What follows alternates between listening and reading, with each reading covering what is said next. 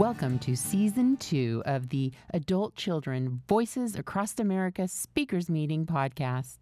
You can attend this meeting live on Thursdays at 6 p.m. Pacific Time using the Zoom ID 848 5208 0640, password 061120.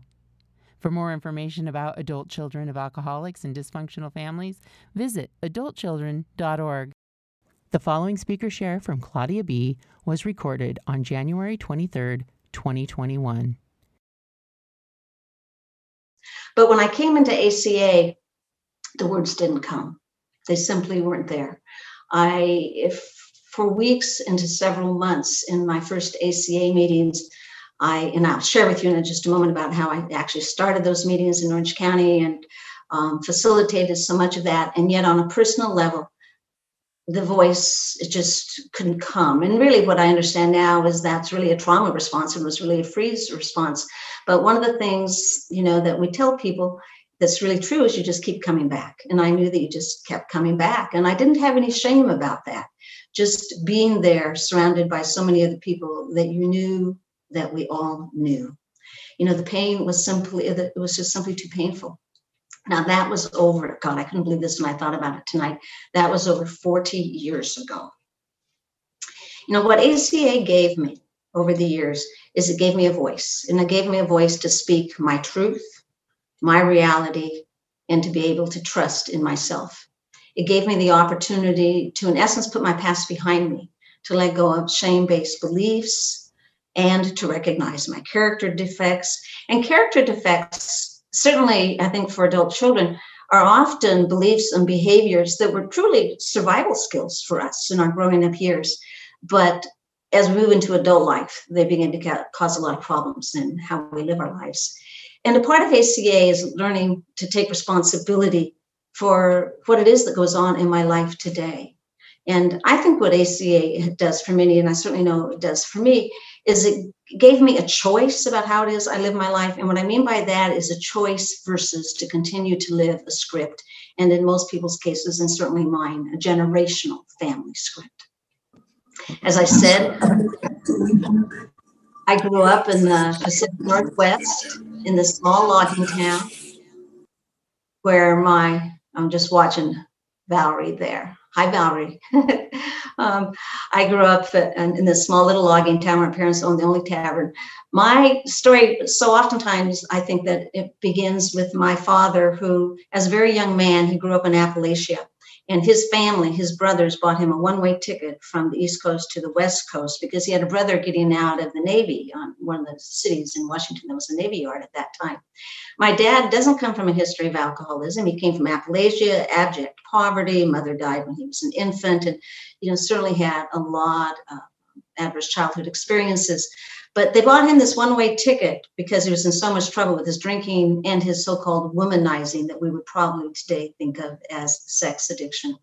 And and as he liked women, it wouldn't take him too long to find my mother, a wonderful adult child who grew up in a home with compulsive gambling, a lot of alcoholism, a lot of compulsive overeating. And really, that's where the generational addiction took place in terms of my family history you know, what I understood about my dad, I didn't know at that time. I'm now I wasn't even here, but what I understood in those early years is he was very industrious. He was in his early stages of his addiction. And he also really loved the outdoors. And that outdoors led him to do a lot of backpacking. And he and one of his young buddy and alcoholic friends, they would make their way up into the mountains for several days on backpacking trips.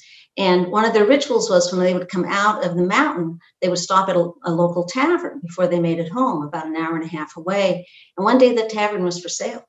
So these two men, they left their really solid jobs and picked up their families, and we went to this little tiny town. And when I think about the memories at that time in my life, addiction was just a way of life for us. Nothing seemed bad. It was just, you know, people drank a lot and people around us drank a lot. I remember a lot of positive things. I remember going fishing with my dad. I remember being in the car and singing with my dad. Now, we were always going to a bar, and we always had a half case or a full case of beer on the little rowboat as we went fishing. But I felt an attachment, and there was something positive for me. But one particularly fateful day is my dad got angry about something. He was in the tavern that we owned, and he uh, headed out in his car, and somebody had stole his half case of beer. And then he got more angry, and he ended up in a car accident just minutes later, and he was seriously injured. What was most fateful about that day wasn't his injury; it was the fact that that's when my mother went to work, and the day my mother went to work is also the day that she never came home. And what that left was three little kids, in essence, to raise ourselves. You know, when I when I give a talk, it's always a little hard for me. It's not some of my favorite things to do when I talk about myself personally or my story, because you know we always like a speaker who you know can generate a whole lot of laughter. And the truth is, my story, it, um, it isn't. You know, there, there wasn't a lot of laughter. There was there were those fun times, and even in the craziness, they weren't even particularly funny you know, finding humor in the pain, it just wasn't an option for me. We had too much pain and it was way too uh, chronic for us. So, as I said, there were three little kids pretty much raising ourselves with me in the lead, as life seemed okay for a while. Then we had this infamous accident. And the way life really was is my dad drank and my mother worked. And we didn't have any regular routine to our life and but it's probably easier to describe my growing up years when i think about all the feelings. The feeling is the fear of the, the fear that my dad wouldn't come home that he'd take off because he'd take off in the car and he'd be gone for hours and sometimes days. And is he ever going to come home? And the fear that in that kind of rageful drinking he was going to die in a car accident. The fear that he was going to die just from literally drinking too much and then I also had this great fear that my brother was going to die because he had a terminal illness and he would die from that. I had the fear that on any given day he'd get a cold, he'd get the measles, and it would be over. The fear that my mom couldn't come home from work because my dad wouldn't show up to relieve her, that he might kill one of us because he ultimately became very violent and threatened to kill, that he would make a scene and he would make scenes everywhere in the community and then the fear that my mom would try and intervene and heaven help, should she intervene, things are just going to get worse. And if you, you know, and just all the sadness that comes with living life like that. And then all those embarrassing moments.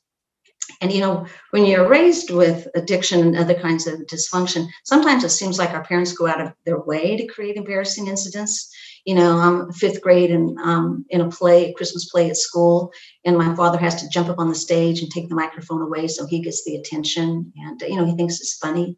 I mean, we just had one scene after another like that. And then, as an adult child, you know, the guilt, the guilt that we can't do enough to make it stop, even though we don't know what it is, that I'm not powerful enough to make a difference. And then the confusion because I don't understand what it is that's going on. But what I do want you to notice that for me, there was no anger. There was already too much anger in this house. And the only person allowed to be angry in this house was my father. Maybe a saving grace for me, though, was I had an internal boundary. I had an internal boundary that somehow, heaven help, I knew that I wasn't responsible for the craziness. And I knew it was connected to my dad. I didn't know what had happened to my dad, but I also felt something had happened to him. So I learned what I call in my writing the, the don't feel rule at a very young age. Don't tell anybody what it is you're feeling. And I learned how to take charge at a young age. I became the parent to myself, the parent to my brothers and sister, my brother and sister. And then I really became mom's partner. And I'd go every day to the tavern and I'd, in essence, get marching orders as to what it is she needed me to do to just keep the household going in terms of what food you take out of the freezer. Did I have to go to the grocery store? Just what did she need from me? For me, growing up, school was an answer. One, it was a place of relief. Um, you know, I just wasn't subject to the stress and the trauma that was taking place in the house. For me, I created my own structure. I knew what day of the week I was going to get certain things done, such as the laundry. And back then we did ironing. Some of you will identify with that. Most of you probably won't. I knew when I was changing the linens on the beds. Um, but every day of the week, I had an outline for what it is I need to accomplish, both at home and at school. I was that placating kind of child at the same time, where my job, I took it upon myself that my job was to take the pain out of the home I knew that my father was in pain. I think he was as frightened as I was. So I did whatever it is I could to give my father some esteem, um, to get positive attention from him so he could feel good about himself. And I did that a lot with a lot of leadership capacity. As I said, I learned how to take charge, and that gave me a lot of leadership uh, skills. I did what I could to take the embarrassment out of the home. You know, I was willing to dance on the rooftop if that's what I needed to do. So my sister wasn't embarrassed, so that my brother wasn't embarrassed. I was a very warm, compassionate child. You know, I would make up for the fact my father never bought my mom a Christmas present. And I'd make up for that by usually making a whole lot of extra Christmas presents for my mom my brother and his illness that was really is a significant factor in my growing up years as, as the addiction in the home and uh, when the other kids in school began to forget about him because he had to leave school when he was in fifth grade um, little things like on valentine's day i make up my own valentines to give to him so he thought he was getting them from his other friends I had a lot of flexibility. I had to be really flexible in this particular family in order to survive. And, you know, one of the things that happens for all of us is that we garner a lot of strengths, you know, that ability to take charge, that having to be flexible at times, that compassion. And in our recovery, we don't have to give up our strengths. We may have to give up self defeating beliefs. We may certainly have to give up certain kinds of behaviors, but it's often what we didn't get to learn that really gets in the way of what goes on in our life. I learned, as many of us do, I learned what's called the high, I'm looking at my watch here. I learned a high tolerance for inappropriate behavior.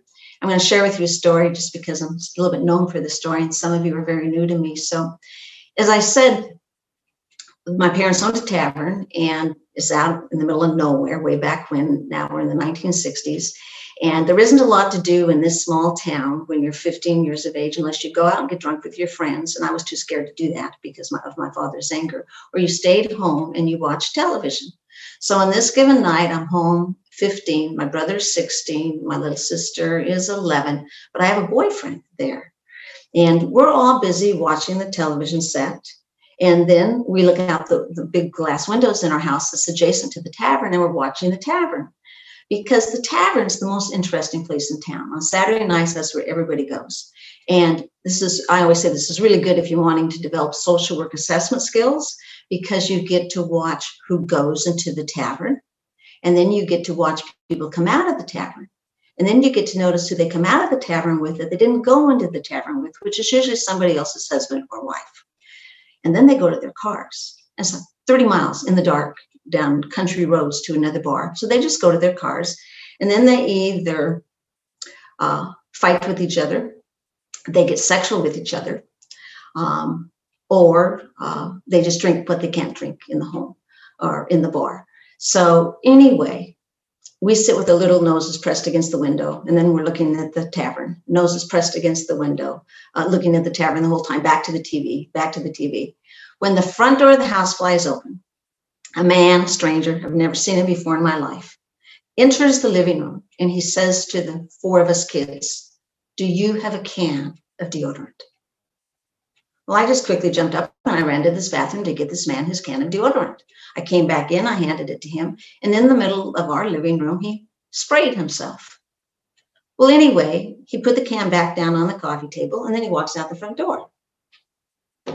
So I, my brother and sister, we turned around, just finished watching our television show.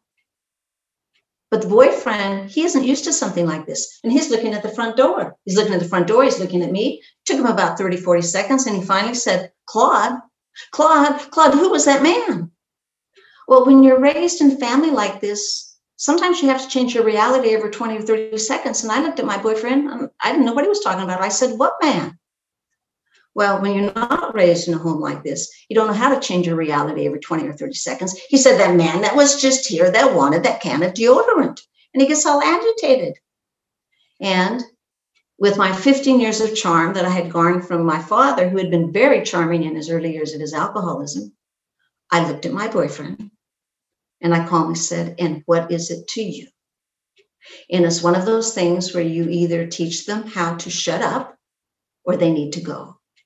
And in this case, he learned how to shut up. High tolerance for inappropriate behavior. For me, I pushed to be the best with fear and shame nipping at the seat of my pants. There was a time when my dad built a house and he had enough financial resources to get a loan and to build the house. And after the house was built, he came in with big dump trucks loaded full of dirt.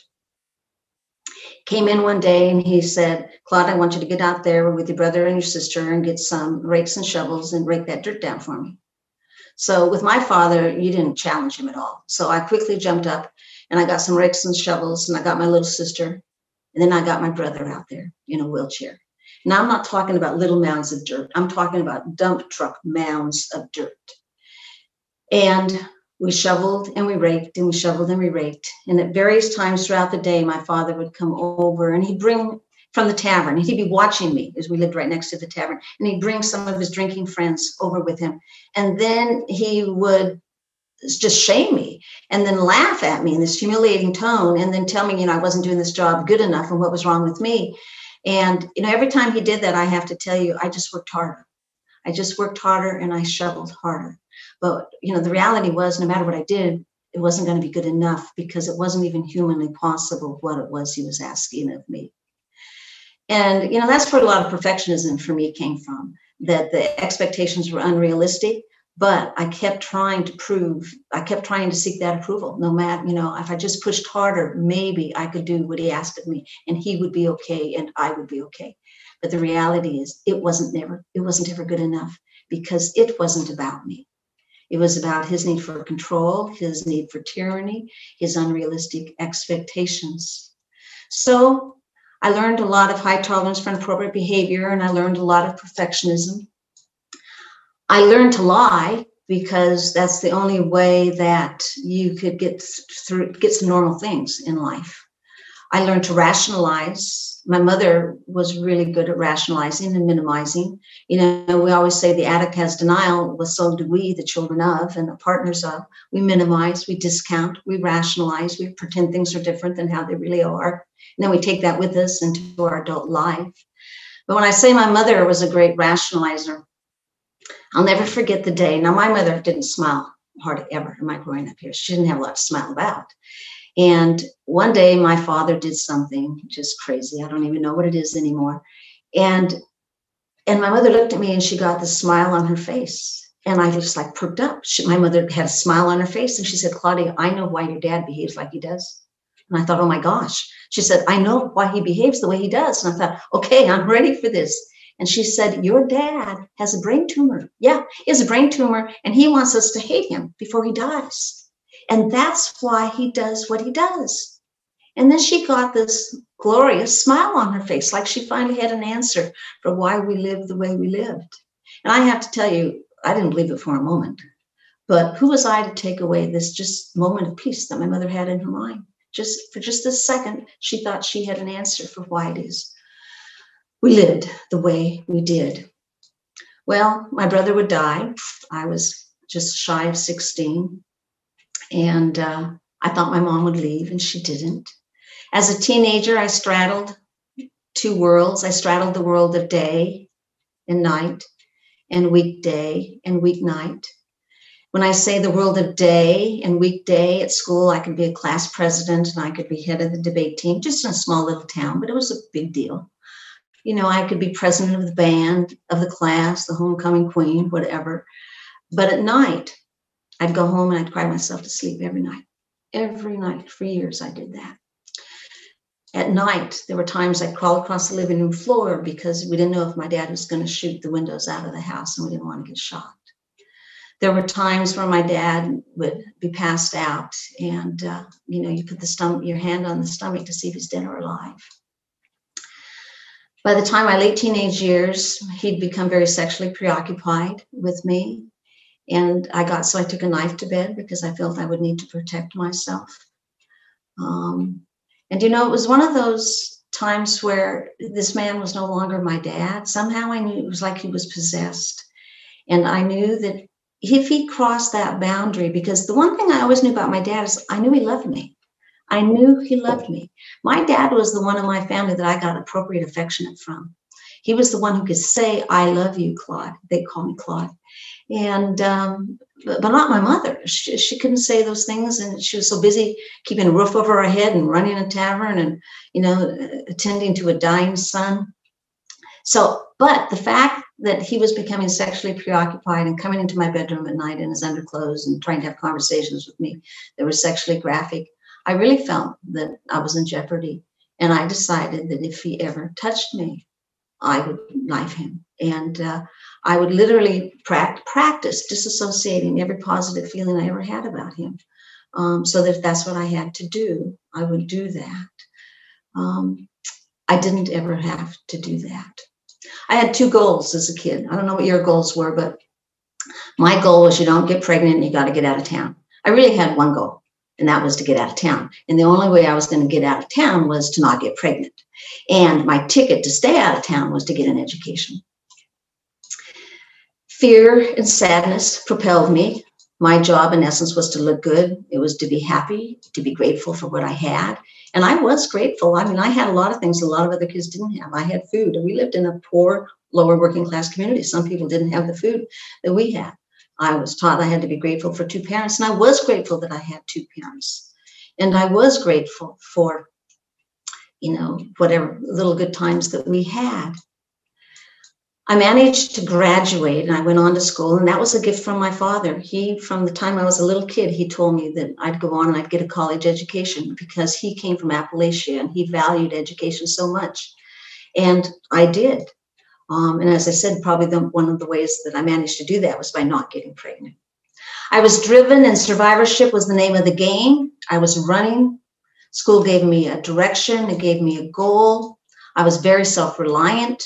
Now, being self reliant, rigidly self reliant, also means you don't trust. I learned that I was the only one that I could really trust. But I also learned in this process, I learned purpose and meaning was brought to me in the helping of others. I was a really good caretaker.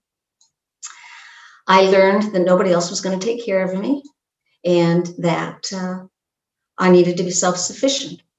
But in this process, I did have a boyfriend, I want you to know.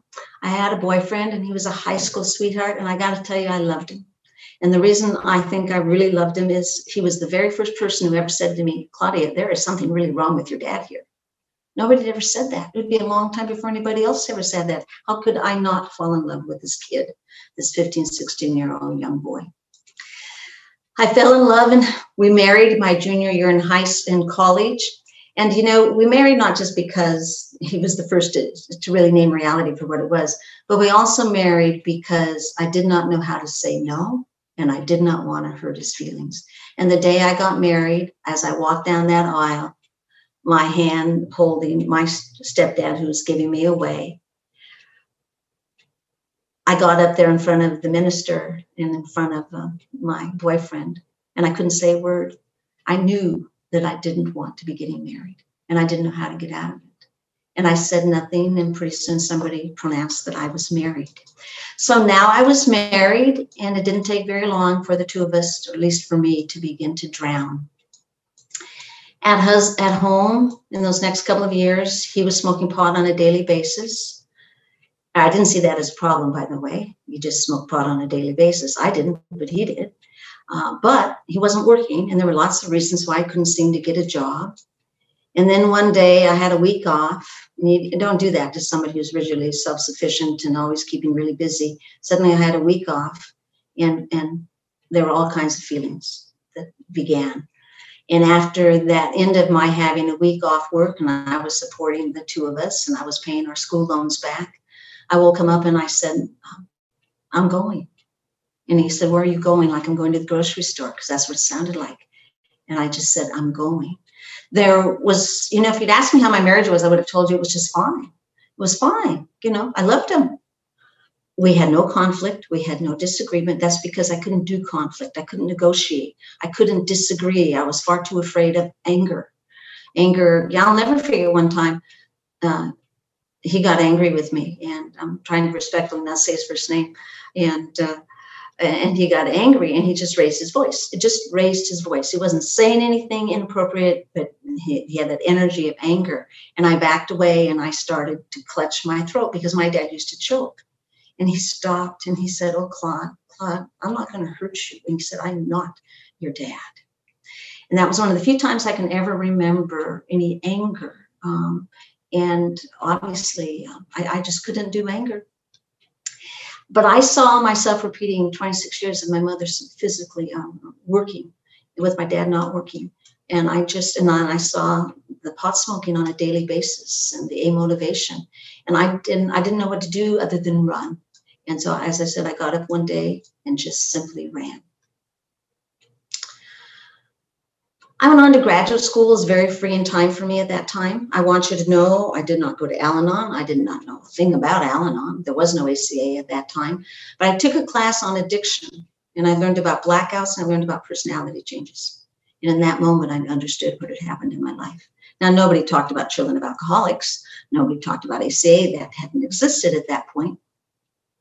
But ultimately, that led me to take my first job. Well, it's my second professional job. My first job was in residential treatment settings with teenage girls, angry teenage girls. And I got to tell you, I loved it. And I think I loved it because they had something I didn't have, and that was anger.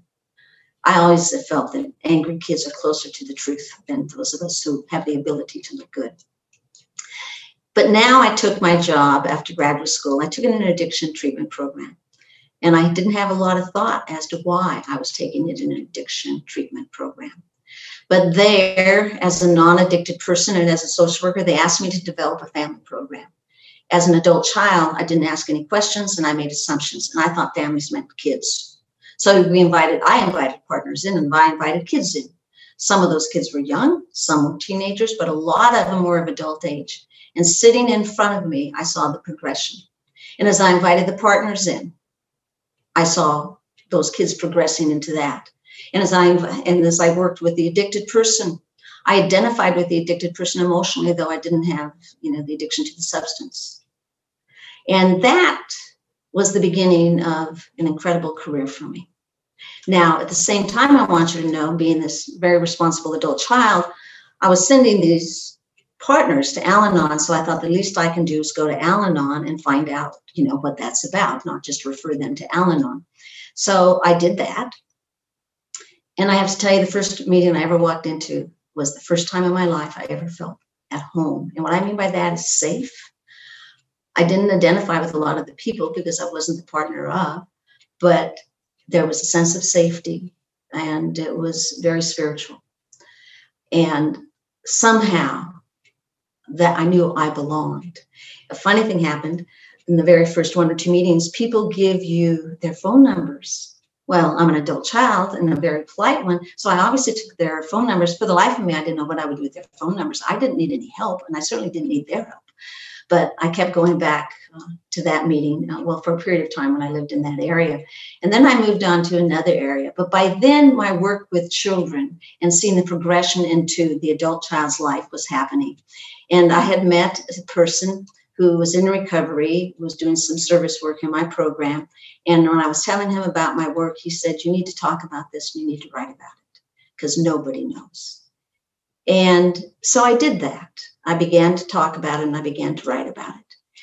And very early in my writing, I was taking some of what I was writing up to a copy shop. And they had copy shops in those days more than they do now.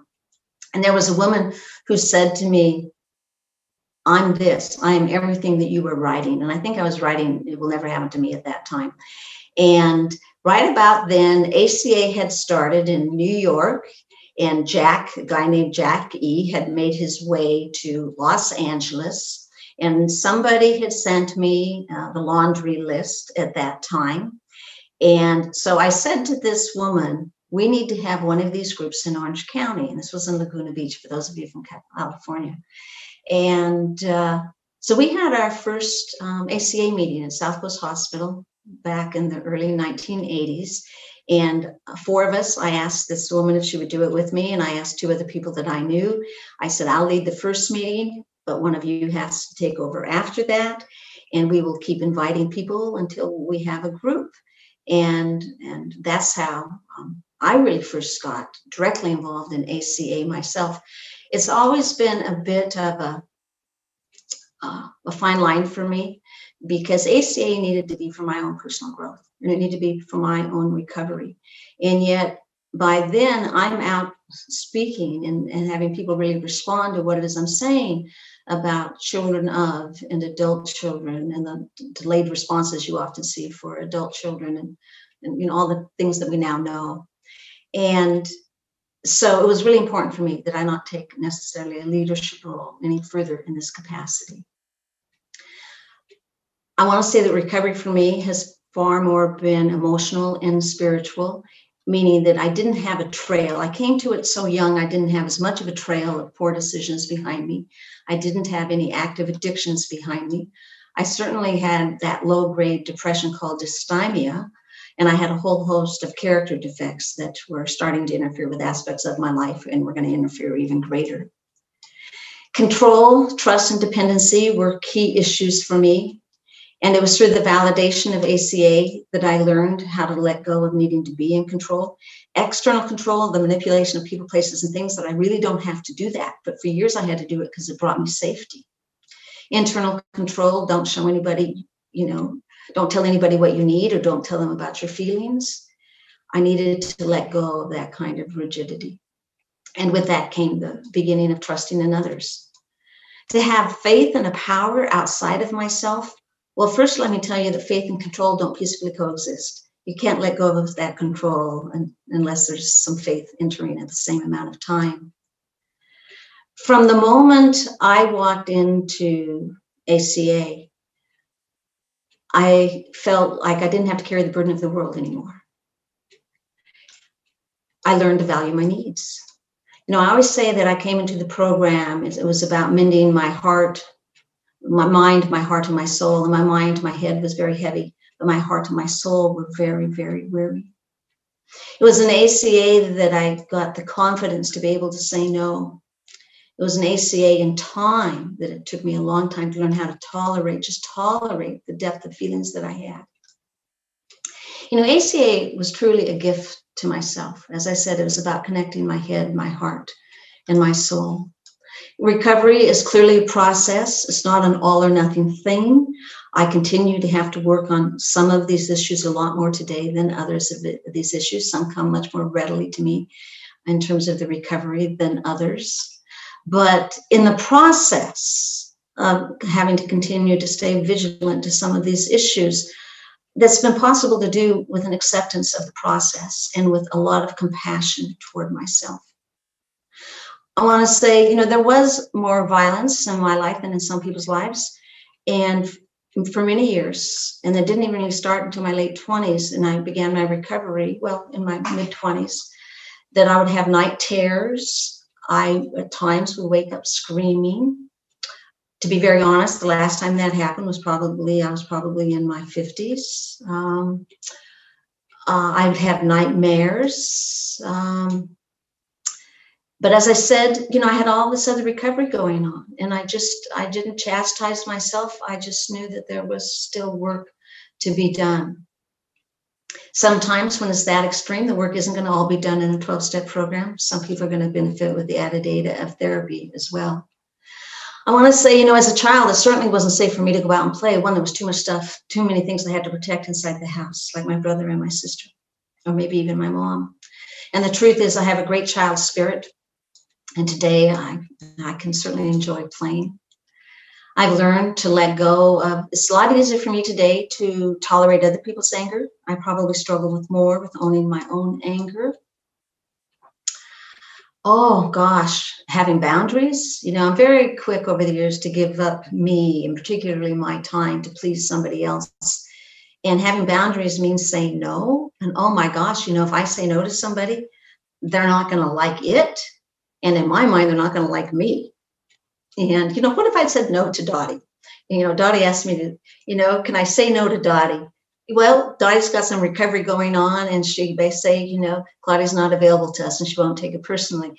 But the truth is, a lot of people are going to take somebody else's no very personally.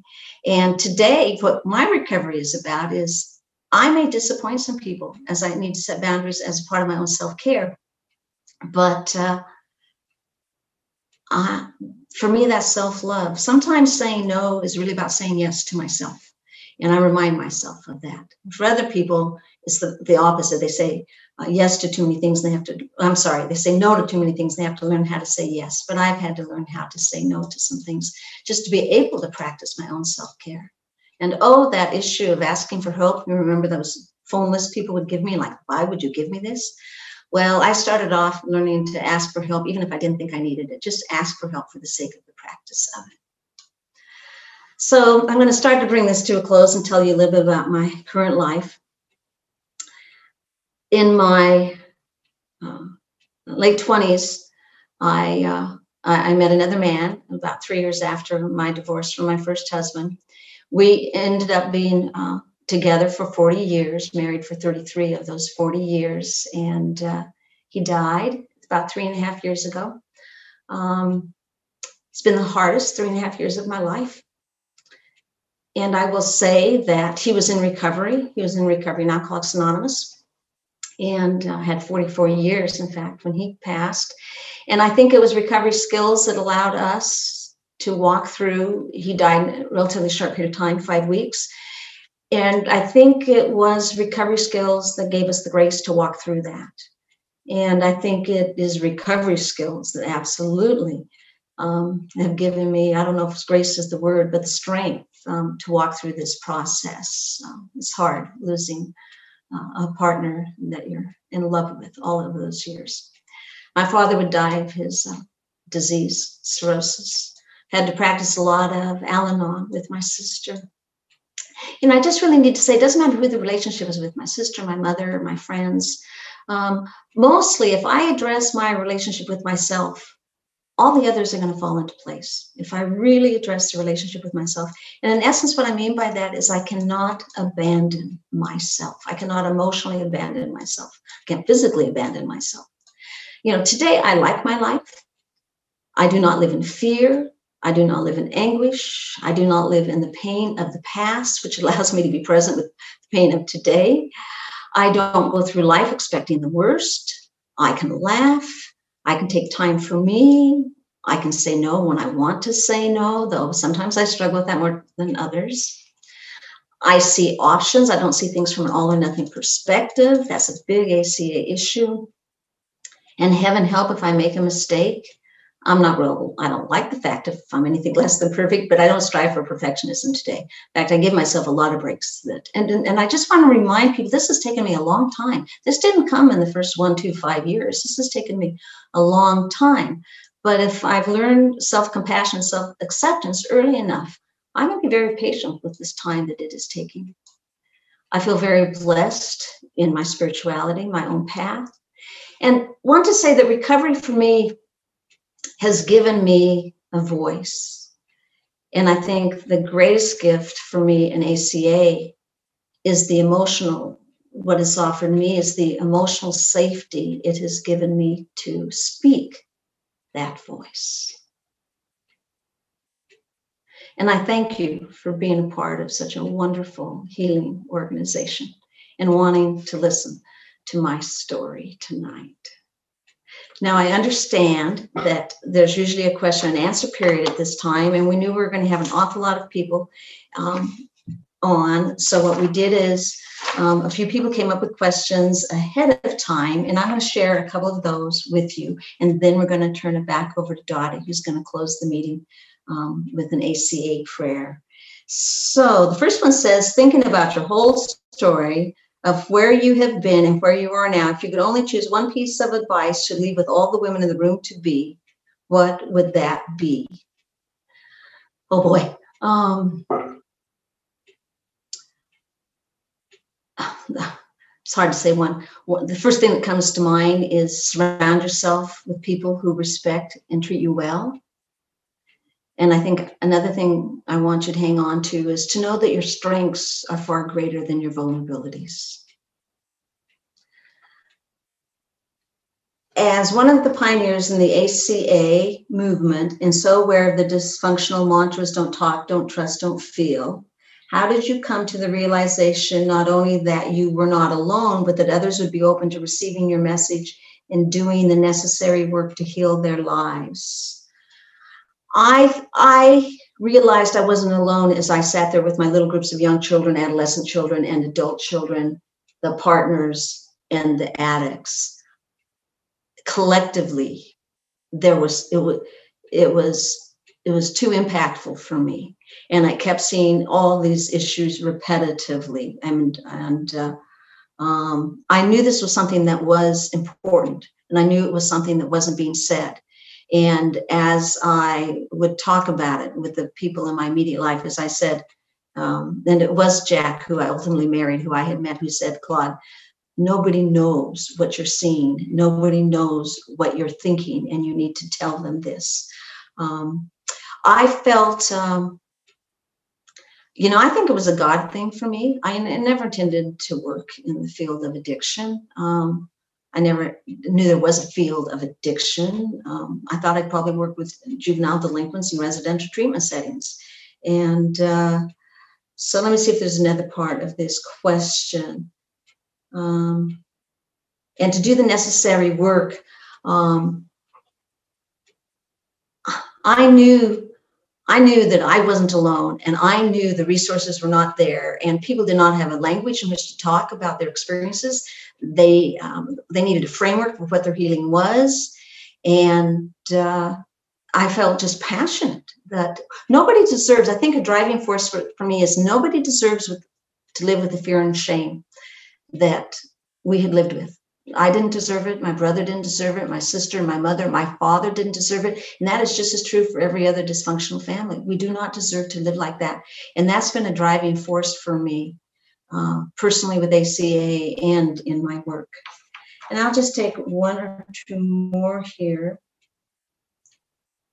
Um, in your experience, what has been the greatest barrier to healing for adult children of alcoholics? Oh, there's a lot of barriers.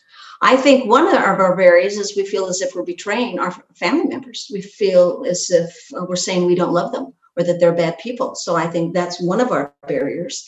And I always say you're not betraying them. You're betraying the source of the dysfunction, but you're not betraying them. If they had the capacity to show you that they love you, and I believe that they do, they would want you to pursue your own recovery process. And I also think that sometimes we think, well, other people have, have it worse than us, so somehow we don't deserve it. I also think we're very frightened of our, the depth of our pain. And I uh, also think that we don't connect. We end up in our 30s and our 40s and we're depressed and we're anxious and we have problems with our kids and our parenting and we're having problems in the workplace or in our relationships. We don't connect it to what happened the first 20 years of our life somehow we need to get some information that helps us follow the dots. So sometimes we just don't even connect our life problems today to those early years. But the not blaming our parents is a big one. And then